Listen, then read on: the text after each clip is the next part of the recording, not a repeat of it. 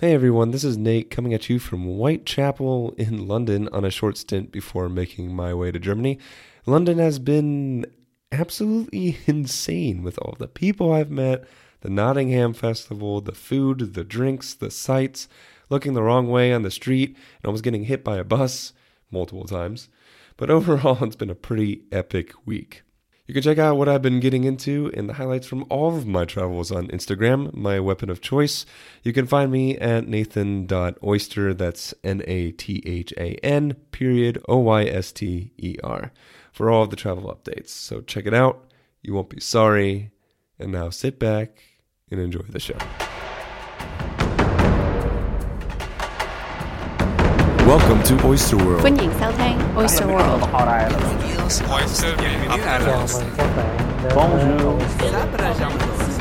Radio.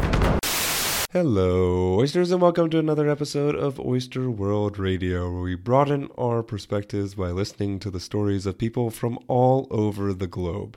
It's easy to get trapped in the day to day routines of our personal bubbles, but there are billions of ways to live the one life you got, and it's my job to find those ways and bring them to you. I'm Nathan Lieberman, and today I get to interview my Kru. Kru Hope Vitalis had one hell of a life, full of ups and downs from hating her first job like most of us do, competing on the U.S. national Muay Thai team, to finding her way through the big city of New York, recovering from a traumatic shoulder injury, and belting it out as a singer of a band. Some even call her the most interesting woman in the world, and they're probably right. Kru Hope was my teacher for Muay Thai in Columbus, Ohio, and this episode is special to me. Short North Muay Thai has taught me so much about the art as well as myself. There really is nothing quite as revealing as getting punched in the face, sometimes repeatedly, especially by the killers that go to that gym. I completely transformed there, getting pushed to my mental and physical limits day in and day out, giving me a centered confidence I've never known before.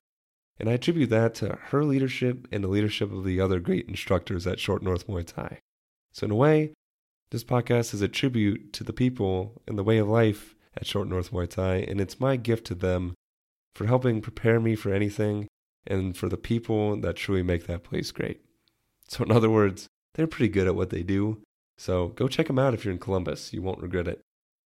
Okay, on with the show.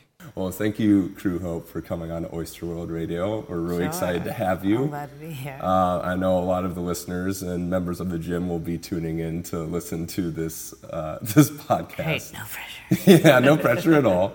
Um, I probably will be on par with me coming into the gym for the first time, being as incredibly uncoordinated as I was. I'm sure you can remember that. I, I bit. really don't. I think that you were pretty coordinated. I mean, I really do. You don't have to be nice to me. I'm not. It's okay. you were pretty coordinated. I'm lanky and coming off knee injuries, and there's no way I looked good. I, I thought you looked great. I was ready to put you in the ring right in like in the second class. Oh God. Oh God. Well, after last sparring, please don't. Oh my, are you serious? I thought you were doing so well. you you did? Yeah, I, I was Ooh. so impressed on Monday. Thank you. Yeah. I appreciate it. I felt Nate almost broke my nose on a couple of his jabs. That's but- totally normal. Okay, That as long as that's normal. as long as that's normal. Oh man, I yeah, I learned a lot about myself doing those three rounds with Big Nate. Mm-hmm. Yeah. me what's up.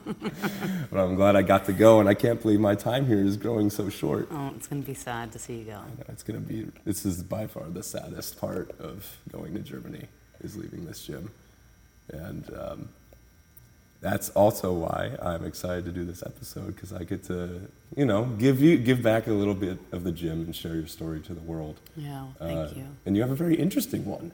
Thanks. Um, you're like whatever, this is no big deal. But um, there's a theme going on that I've noticed of um, people that grew up in small town Ohio, and I had no idea about this uh, idea about you growing up in the east side of Ohio in a place called yeah. Steubenville, Ohio. That's right. Um, what, what what was that like? So what was what was growing up like on in Steubenville? I mean, it's hard to to say. Yeah, I don't have anything to compare it to. It's just it was my. It's what I know, but it was it was great. Like, what was, um, what did you and your friends do on a daily basis when you're like 12 years old? So like 12 years old Hope, and you're going out with your friends to go play somewhere. What were you doing? Yeah, I don't think there was a lot of that. There wasn't a lot. what, what were you doing then? I mean, like 12 you know, years of your life. we, I, my parents were immigrants, so we were. There was a lot of Greeks in Steubenville, and we were involved in the church a lot. So there's always um, a function going on. I think that we did on the weekends, or I mean, sometimes we, there's like a pizza shop. We'd go down with my friends, or oh, we'd go to the mall. You go to the mall. Yes. Okay. You'd walk around the mall. That was a big deal. You get to walk around Fort Steuben Mall, which I think might be going, um, falling into the earth right now. Like It could be falling into the earth. there's cracks in it that are literally like collapsing into. Yeah, but Fort Steuben Mall was the jam. Wait, hold up. So your, your your hometown is collapsing in on itself. Uh, uh, just the mall, uh, parts of the mall. Just parts of the mall. Hopefully not your favorite store. Did you? I mean, I don't. I love the arcade. I was, uh, you know, totally. oh, so you were a gamer. I, I mean, that's not what they called it then, but I love the arcade. What was? uh Were you like a Pac-Man player, Galaga? Um, you know, funny enough, it was track and field that was my favorite. Okay, that you makes know that makes sense. I'm horrible at that game. you have to move your fingers so fast. I know. I'm the worst. so were you in? Were you like the the high scorer in track and field? No, I mean, I was just like I'd go with my brothers. They were older, and I was just like this young girl that was trying to play some arcade games. But usually, the high school boys were much better than I was. Gotcha. Okay, so you had two older brothers in the middle, two older brothers. Mm-hmm. Yeah, Okay. and an older sister. And an older sister. So you were the youngest of four. Yes, youngest of four. How was that?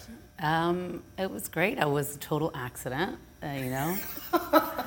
they told my mom actually she couldn't have any more kids. She had um, a cyst on her ovaries, so they took out her ovaries and like they left a sliver of one and told her, you know, there's you're good. You're not. There's no possibilities of you having children. And then she got pregnant seven years later. And later. here you are. Yeah. Here I am. um, so So they're a bit older. You said seven years. seven years, yeah. Okay. And was it? Uh, did they pick on you? Seven years is a big enough gap, I think, where they might not have picked on you so much. I know my sister was relentless.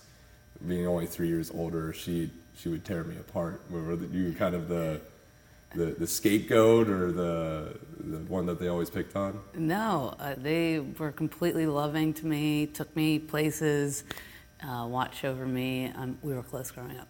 Uh, you were so lucky. Yeah. Shout out to my sister. Uh-huh.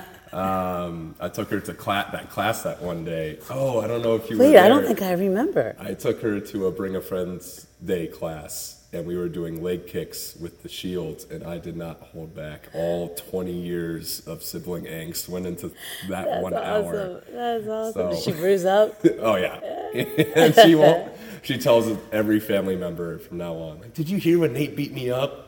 I was like, "Well, you, you had it coming." she did. she She should have known.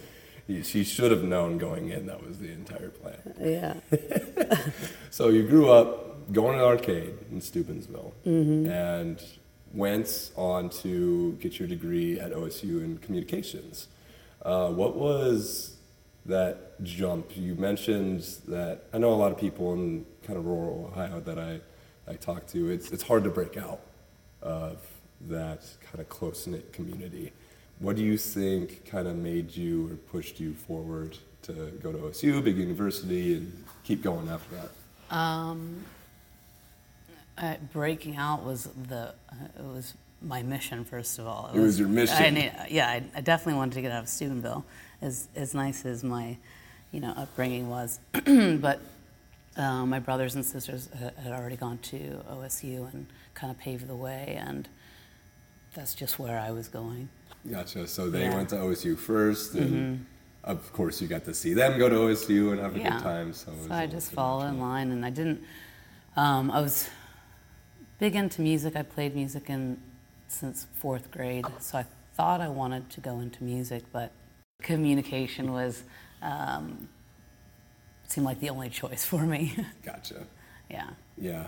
And um, do you think because you said your parents were immigrants as well from Greece, Mm-hmm. and you went back there quite a bit to visit family. Do you think that was a major role in kind of broadening out your horizons, or Absolutely. I, I got a cross cultural experience. My parents took me to Greece pretty often, um, and I got to be there and just unplug from everything. You know, we didn't have a phone. It was it was a fishing village. It's called Komi Kalamoti in, an island called Chios, and um, so there was no way I could call my friends or um, there, we didn't have TV, nothing like that. So I think that's really how I started developing, um, you know, listening to my inner voice that gets lost so easily in the mix or in today's world. I think that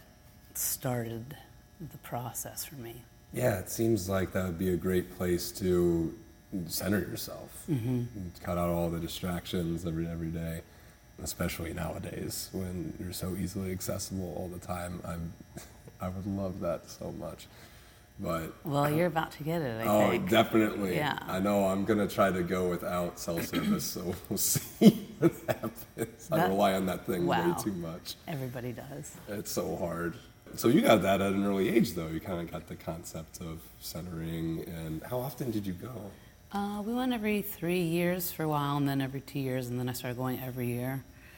And now, I think we just go when we can, every year or two years. Mm-hmm. Try to go. You still have a lot of family over there. Yeah, cousins, a lot of cousins. Lots of cousins. Yeah. So it sounds like a good family vacation. It is. Um, it's great. See the family and Recharge, recharge. recenter, hmm get ready for another year. Get ready for another year. Yeah. So you you made it all through OSU, got your degree in communications, and like most people, went out and found a job.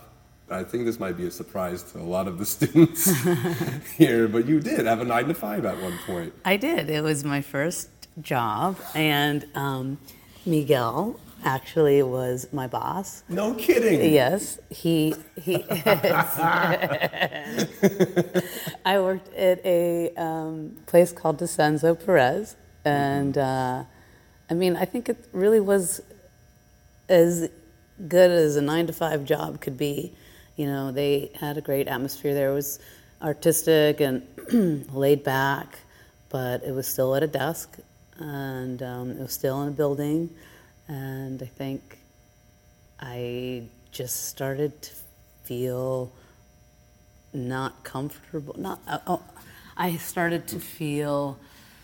Um, I don't know what I started to feel. I just found myself starting to cry in the bathroom stall during lunch, and and I, I'm like something is wrong with me, and I didn't know what it was. And then, you know, a couple days later, there I am again in the bathroom during lunch, like crying, and it it took a while for me to realize, oh, I don't like being at a nine to five desk job. Went home and talked to my mom and kind of told her what was going on, and and I guess at that point I sort of understood that that world was not for me. Yeah, it sounds like it. Yeah. Did it kind of just feel crushing almost? So it seems like maybe you just didn't know exactly what was going on, but you just it felt out of place, out of sorts. It just felt so wrong. It's just so wrong for my person. Like my being did not want to be there. Gotcha. Um, it wasn't. I felt there was like so much inside of me, and that wasn't how it was coming out. You know, none of it was coming out actually. So I think it was just coming out in tears. Gotcha. And definitely, especially going to Greece and learning how to listen to your inner voice and being centered, was was there anything? You, was it like your inner voice kind of anxious, looking for something to do, or I know I've kind of felt almost trapped. Like I can feel myself being trapped. Did you feel the same thing? Or Um, yeah, I guess trapped is a, is a good word. Just like in a box almost. mm-hmm yeah, just didn't belong there. Not on, not on the path. So, not on the right path. Gotcha. So then, So just then like that, I you, broke out. You broke out, I moved to New York City. and you moved to New York That's right. And I pursued music. You, you didn't waste any time. I didn't. You were out like, okay, what's the biggest city, most fun city I can go to? That's right. And then you decided to pursue music. Mm-hmm. And I did never knew how big of a musician you were Yeah. until this conversation. Yeah. But you had shows all over the place. And how was that scene like? And then also, this is about the same time, or right before you left, you started Muay Thai. Yeah. Um, I was playing music, like I said, even in elementary school, and then I started playing guitar and writing songs in high school. And then in college, I was in a band and I was writing a lot of songs and playing guitar and singing. And when I graduated and I got the desk job, I was still playing. Um, and at the same time, I was also training Muay Thai. I'd met Master Lek.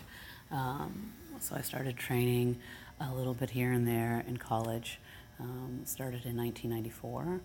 And, uh, and so they kind of went hand in hand, really. I, I would play music and then I would have my martial art to kind of center me. And they're both forms of expression. Um, and and then when I went to New York, it was still I'd, I'd already had a couple fights, and I was pursuing music, trying to get heard or seen by somebody, so I could maybe make go making a living at uh, music. And at the same time, I was on the New York City boxing team and fighting team, and Yeah, so it was uh, it was like both sides were building at the same both time. were building always at the same time. Always at the same time. Always, yes. How did you meet Master Lek? Um, he had a restaurant called Thai Village on 315 and Goodale, which it's been completely bulldozed down to the ground now, but it was a great Thai restaurant, and I used to go and eat there every day, hang out, study, and we just became friends. He always had a father figure persona to me and watched over me, asked how school was going. And I remember there was uh, a guy on campus that was stalking me a little bit. And I. I What? yeah. So I'd, I'd asked Master Lek to, you know, I told him, and he's like, well, maybe you should think about learning a little Thai, Thai boxing, Muay Thai. And uh, I didn't even know what it was. And in the back of his restaurant, he had a big banquet room where he had weddings. He had a huge restaurant. I mean, it was giant.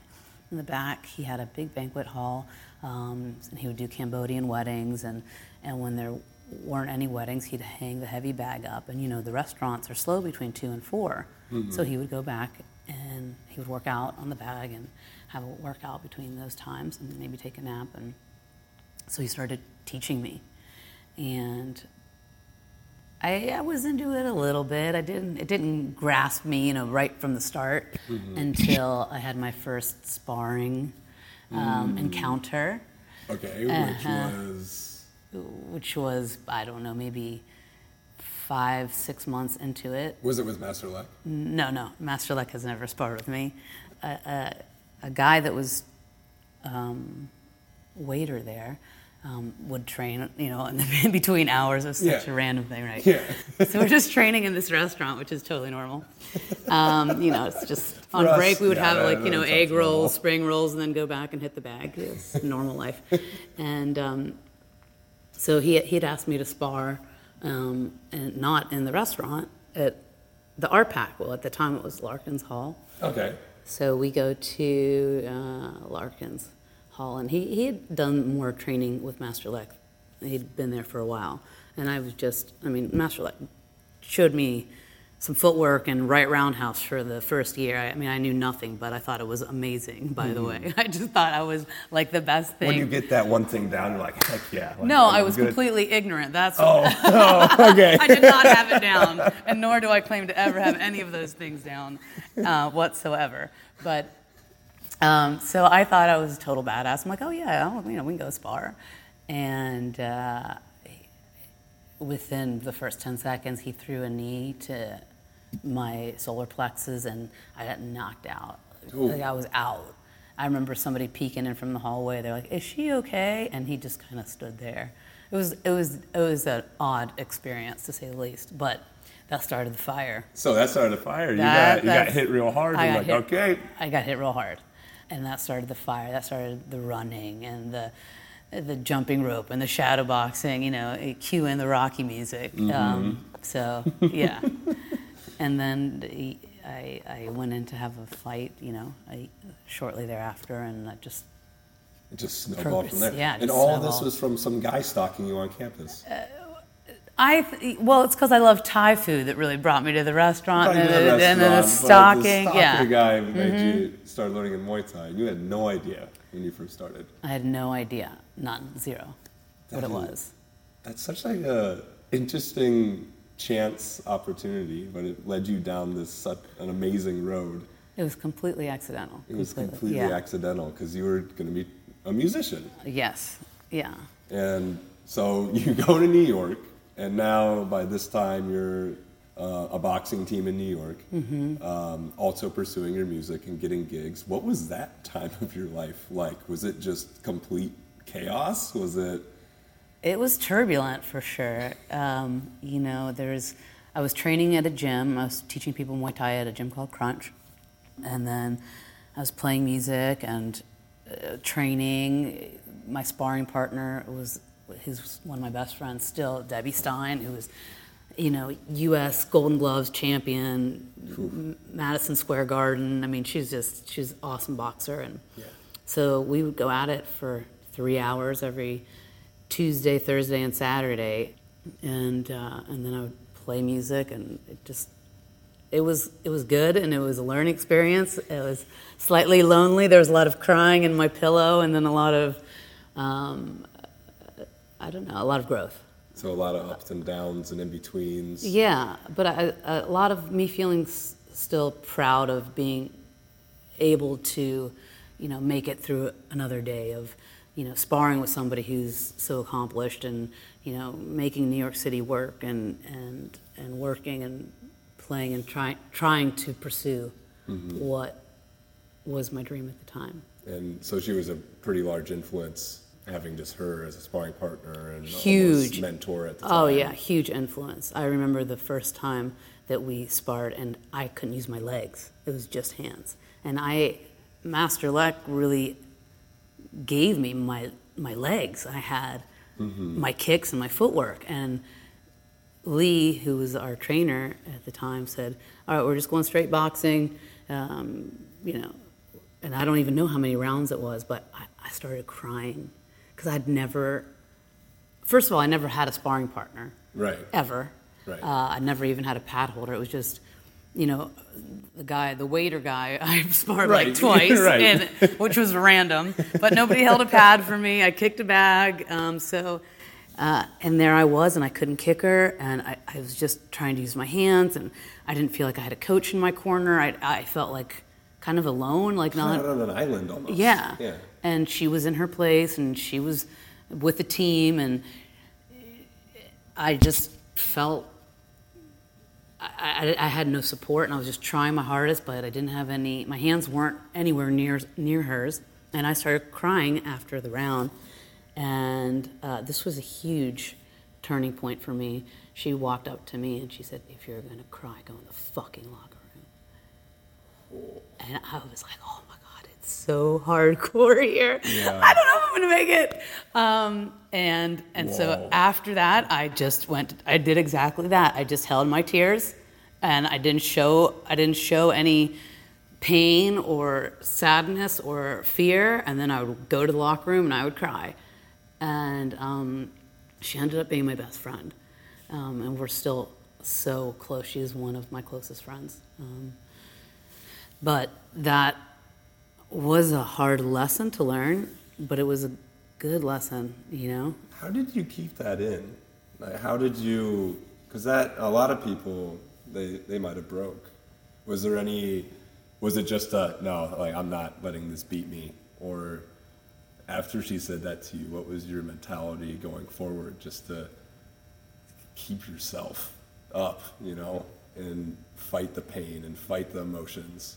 It Was was almost anything- like she gave me direction of what I had to do. So I, I, I it's not like I had a choice in my head. Like, Mm-hmm. oh, do do do I quit now or do I keep going and go cry in the locker room? It was like, okay, well, if I'm going to cry, I go in the locker room. That's Right. that's, what it. I'm doing. There's no other choice. Right. You have to do that. Yeah, and it's funny because I see, I'll see my students now, and and I know when they have a hard spar, like a hard spar that gets to your skin, under your skin, that gets to your heart, to get you know, it gets to your mind, and either I know they're either going to cry in the bathroom or cry on the way home or cry in their driveway, and that's going to be their turning.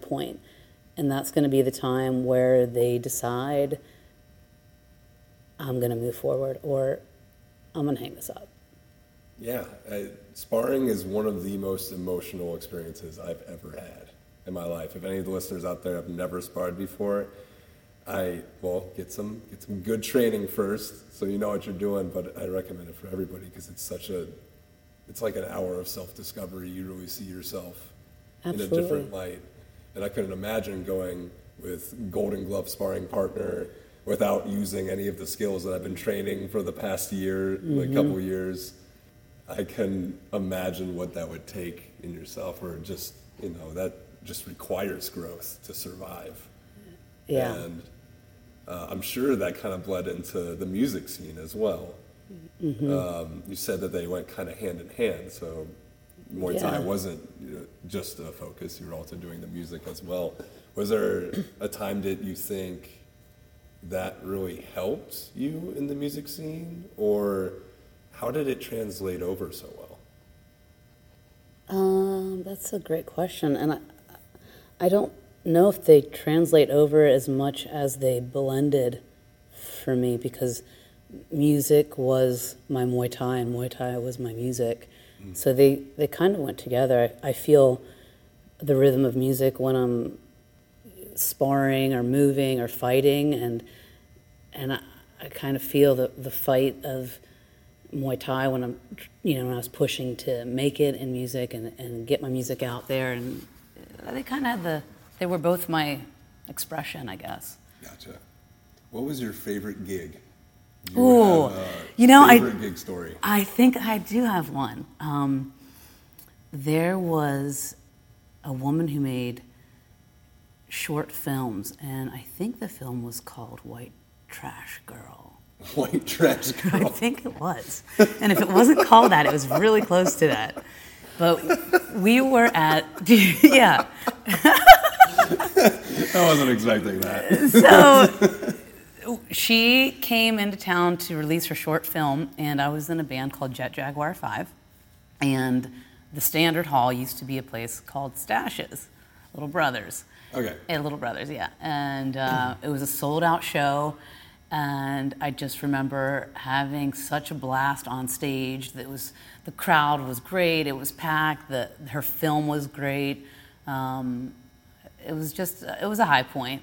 It was a high point. There's a lot of dancing and the crowd was jumping. It was good. Just get into all your music. Yeah. So you, what type of music? What genre do you think you played? Um, it's just pop, I guess, Pop. Yeah. Upbeat. Were you the hype man, the the front man?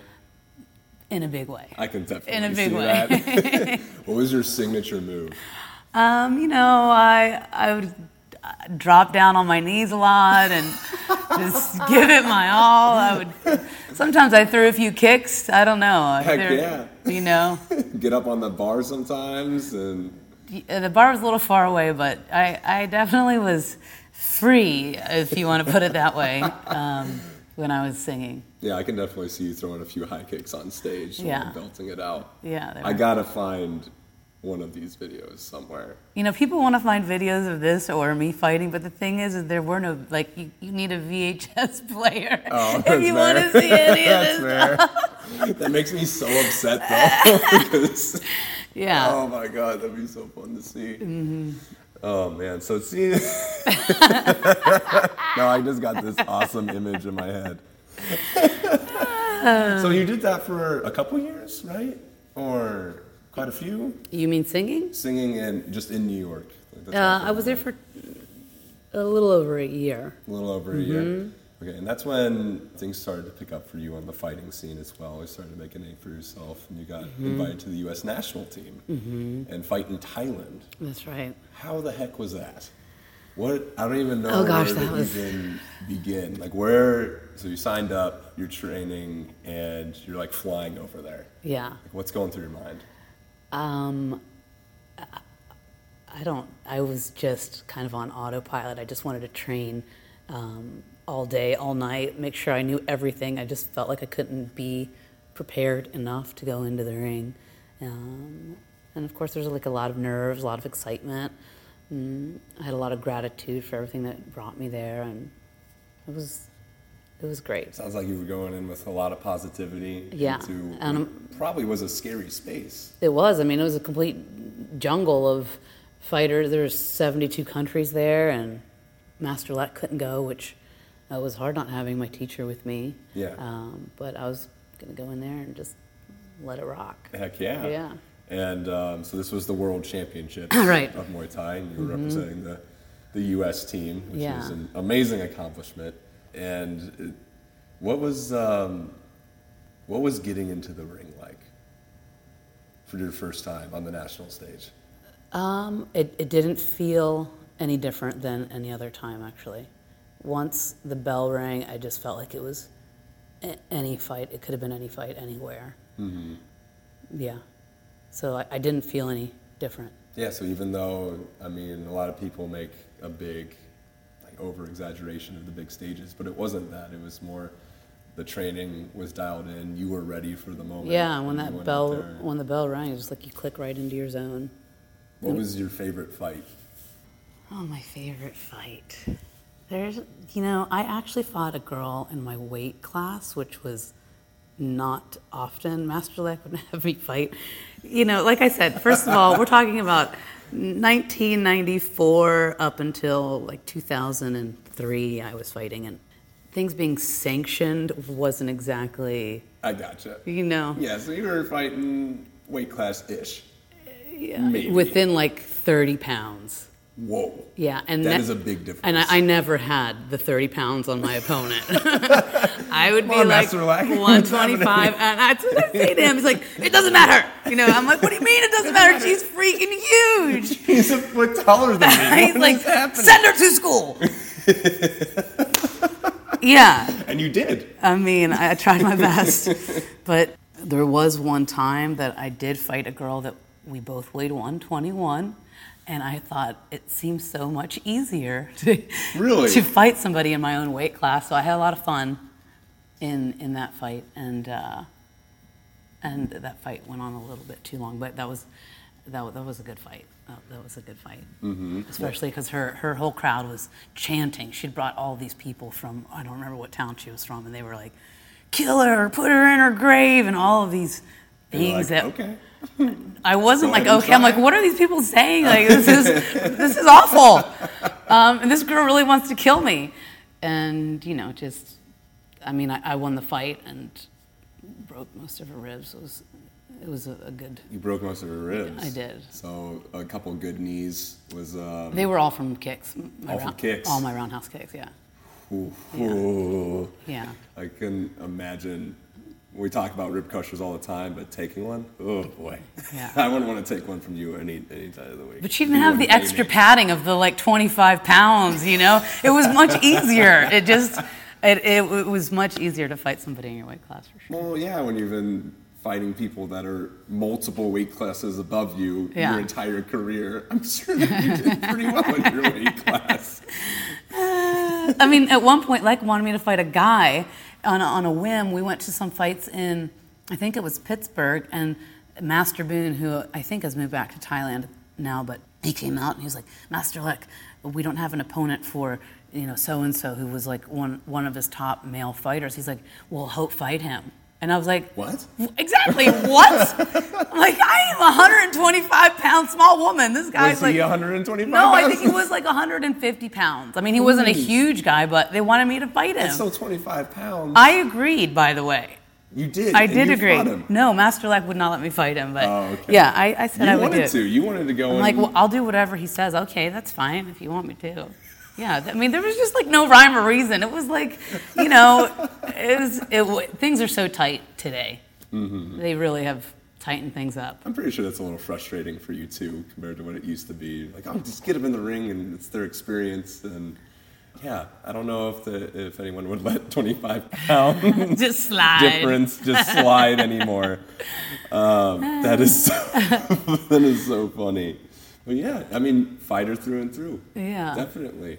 But up to this point, things were going. I mean, pretty well. Um, building careers, you're building um, Yeah. all the way up to the U.S. national team. But then you got injured. Mm-hmm. Um, you had a really bad injury to your shoulder, is what we were talking about before. So, like, what exactly happened, and um, how did it kind of derail you for a little bit? Well, it was um, it was the, the last round of my fight in Thailand, and I threw a hook to, to the body of this girl. Um, she was from the Czech Republic, and she sort of caught my arm um, when I threw my hook, and she caught her my arm under her armpit, and so my body kept going, but my arm was stuck because I threw it hard, right, and I twisted my body, and then I just felt and heard this rip in my shoulder, and then for the last part of the third round, I couldn't lift my arm up at all, and it was excruciating pain. And then I was in a ton of pain right after the fight. I couldn't lift my arm, um, and I came home, checked it out. You know, the docs checked it out, the sports med docs, and they pretty much told me I tore it badly and I needed surgery. I may not be able to return to Muay Thai. I was definitely not going to be able to box the same. You know, that whole story um, that they give you. And I started physical therapy. They wanted me to do some physical therapy first before surgery. And um, in that time, a woman had told me about a man who did acupressure that was from Vietnam, and he had healed a ton of people through acupressure, which is a lot like acupuncture, except you use your fingers and you push on the acupuncture points or the acupressure points. And um, to make a long story short, he basically rehabbed my shoulder without any surgery. Um, I had probably 30 treatments from him, and to this day, I've had no problem with my shoulder. Yeah, so you had this almost condemning sentence of you will never box again, and or you will never return to Muay Thai, or you won't be the same as you used to be. And I've been there with my knees. Yeah. I've gotten that same talk before.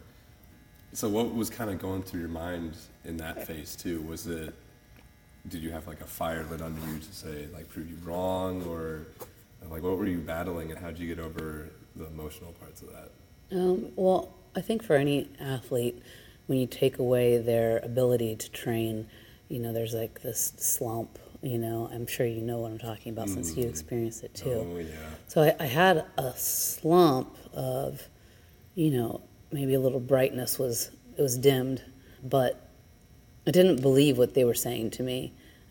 I didn't take their word for it. I didn't think that their word was the end all be all. I knew I was going to get back in the ring somehow, some way. That was just the way it was, and I was, just had to figure it out. Yeah, and you found this great avenue of acupressure. Mm-hmm. And when you started making progress, Mm-hmm. what, what was going like? Holy crap, this is working! Yeah, you feel like so. Oh my God, I can't believe this is working. And they're like, wait a minute, this guy just told me I'm never going to fight again, and I need surgery. But you know, why doesn't everybody know about this? Right. You know, why isn't everybody turning to this? So um, it was a huge, huge turning point and eye-opening, experience, mind-blowing, even because to be told from what you would consider the word from you know a, a top surgeon, top sports med person to say you're not going to box, you need surgery, you've really torn it up, um, and then to have somebody who's from Vietnam doing acupressure doesn't really explain to you what's happening, but you you start healing. Yeah. And I mean, I was so happy, but at the same time, I was I felt a little bit angry. Like, what if I didn't meet this guy? did? Yeah. What if you had the surgery and you were never the Yeah, same? Yeah, exactly. Yeah. So So that kind of, and you got to the point where you went back into the ring. I did. I mean, I, I had five or six fights after that. And I still hold pads, I still spar, I still, to this day, I, I haven't had no problems with my shoulder. Oh yeah, you're as active as ever in the gym. Yeah. I would have never guessed that you had a major shoulder shoulder injury to the point where they were almost telling you you couldn't do that anymore. Yeah. So it almost set, and that of course set you down the path that brings you to today. You went and got your master's in Chinese medicine mm-hmm. and are trying to give back that gift as well as the gift of Muay Thai.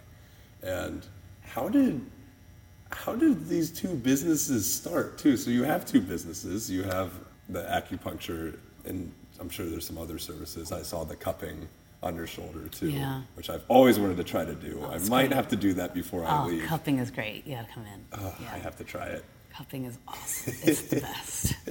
I, I've just I've heard so much about it, so I will. I'll promise you that. I'll go into a session before I leave. Uh, and then on the side of that too, this Muay Thai gym kind of organically grew out of Mm-hmm. out of nothing. So what what did start both of those? If you can kind of go one and then the other. Uh, you know, I, I had a, a house, and in the back was a four car garage. And um, it was, when I bought the house, it was condemned. It was all boarded up.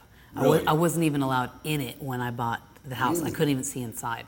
So once I bought the house, uh, it was like four apartment units. I lived in one, and there was the three others, and then we had the four-car garage in the back that was condemned. And once I bought it, I, a friend of mine, Jason, and I took like a lot of the boards down and started looking in it, and it was oh my god, it was awful. It was awful. It like was so bad. was it how I picture a condemned building? Just things falling apart, moldy walls, and holes in everything. Squatters everywhere. had definitely lived there for a long time. Oh wow. Yeah, there was like a lot of remnants of people. I'll just leave it like that. In different. to know, okay. Yeah. Okay. So, I I just cleaned up one of the four spots and I hung a bag, and then a friend of mine wanted to come and learn, and so I taught her, and then she asked next week if she could bring her friend. Uh, I was okay, you can bring your friend. So I taught both of them, and then another person heard and they wanted to come. So then I cleared the second spot. So half of the garage was cleaned, and we'd try to hang up some some ceiling to make it a little bit, you know, presentable. And then before I knew it, I'd cleaned and redone the whole four car garage, and in a couple months, I had like a hundred students in my garage, You had hundred students in this In- tiny four car in garage. in and out within a week. Yeah, Holy crap! it was crazy, and Yeah. I, I didn't even. It was a complete accident. It was a complete accident. Just word of mouth, like Just oh, let me bring my friends here. Let me bring Absolutely. my friends here. Yeah. Which still is a tradition to this day. Bring a friend uh, week. Yeah, and that's just how it happened. And and then the city found out about it, and I'm, I guess I wasn't allowed to have a business running out of my house. they thought it was like either a big drug ring or prostitution circle going in in, in there because all these people were like, you know, funneling in and out of my and house, out. and uh, for some reason everybody was driving like. BMWs and Mercedes and like and they were like, what is going on in the back of this house? What And- happened? Did they? there was a, the Vice Squad came and w- was undercover in one of the classes as a, like a bring a friend, and then I, I I don't know who it was to this day, and then I One got of the one of the Vice squad people yeah came to one of your classes. yes yes, and then I got a call from the city and it was the day before Christmas Eve, and like I wake up. Of course. Oh yeah, Yeah, right. great. And they're like, you know, we know what's going on in your garage, and you need to shut it down. Um, you can't run a business out of your. You can run a business, I guess, out of your house, but not if it's detached. And since the garage was detached, it was illegal. That doesn't make any sense. I, I, it's just, I guess, a rule, Yeah. from what I understand. So we ventured out and tried to find a spot, and ended up here. And here we are with this amazing space with three heavy bags, an entire ring. Yeah, And what was? 1,200 square feet. I mean, it's nice. It's really nice. How was that transition? Was were you excited about it? Were you like, okay, I'm doing it, I guess, because this was kind of an accident. Yeah. And now it's turning into a full fledged business, a full fledged thing. What Yeah, with a lease. with a lease. and with rent. Um, I was excited. You know, I felt like something great was happening, and the students that had come in in that first period, in that first year, were I just felt like everyone was so special, and they got lit up with class, and I felt like I was doing something worthwhile, and it was great to see so many people getting so happy from classes and growing and learning Muay Thai, and so I, I felt good about it. And then probably the same point in uh, the medicine practice as, as well, being able to heal people in ways that they probably never would have thought to be healed. They're, they're very similar. I mean, it just, I, I feel like they all just kind of go together, you know, music and the, the martial arts and healing. I, I feel like they all work as one in a way. And, mm-hmm. and, and maybe it doesn't seem like that on the outside, but for me, they kind of all connect. Yeah, and a way to express yourself and you know, I'm losing I'm losing the words that I just had. But yeah, it's kind of like expressing yourself, centering yourself, and I feel like a lot of people don't get to do that nowadays. That's a It's shame. unfortunate. Yeah. Yeah, it's very unfortunate. So, so Kru, you you've lived a lot. I have. You've had one hell of a good life so far. I have. I which have. is I've been lucky. which is awesome. And now you get to give it back that gift that you've Mm-hmm. learned and the things that you've learned over the years. What for people that you know want to get started or are kind of struggling with making that leap out of the nine to five or are kind of feeling trapped and that was kind of a point where you broke off and then went on all of these adventures and I'm sure it was hard but what do you think they could do to really get going to like take that first step and go chase something that they want?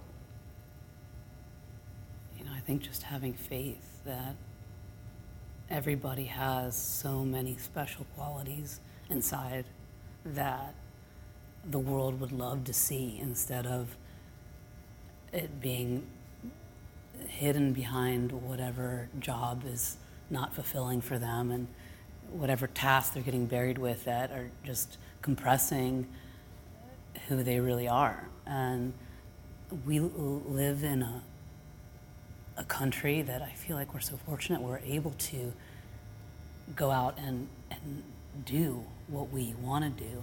Um, maybe you're not going to make, you know, maybe you're going to lose your benefits, or maybe you're not going to make however much you make, and you're, you're going to have to figure things out. But like we were saying before, you know, happiness is the new rich, and sleep is the new wealth, and all of those things, which are, are just fundamental, like a life. um, I feel like just fundamental life characteristics of having a good life, quality life. so I think it's different for every person.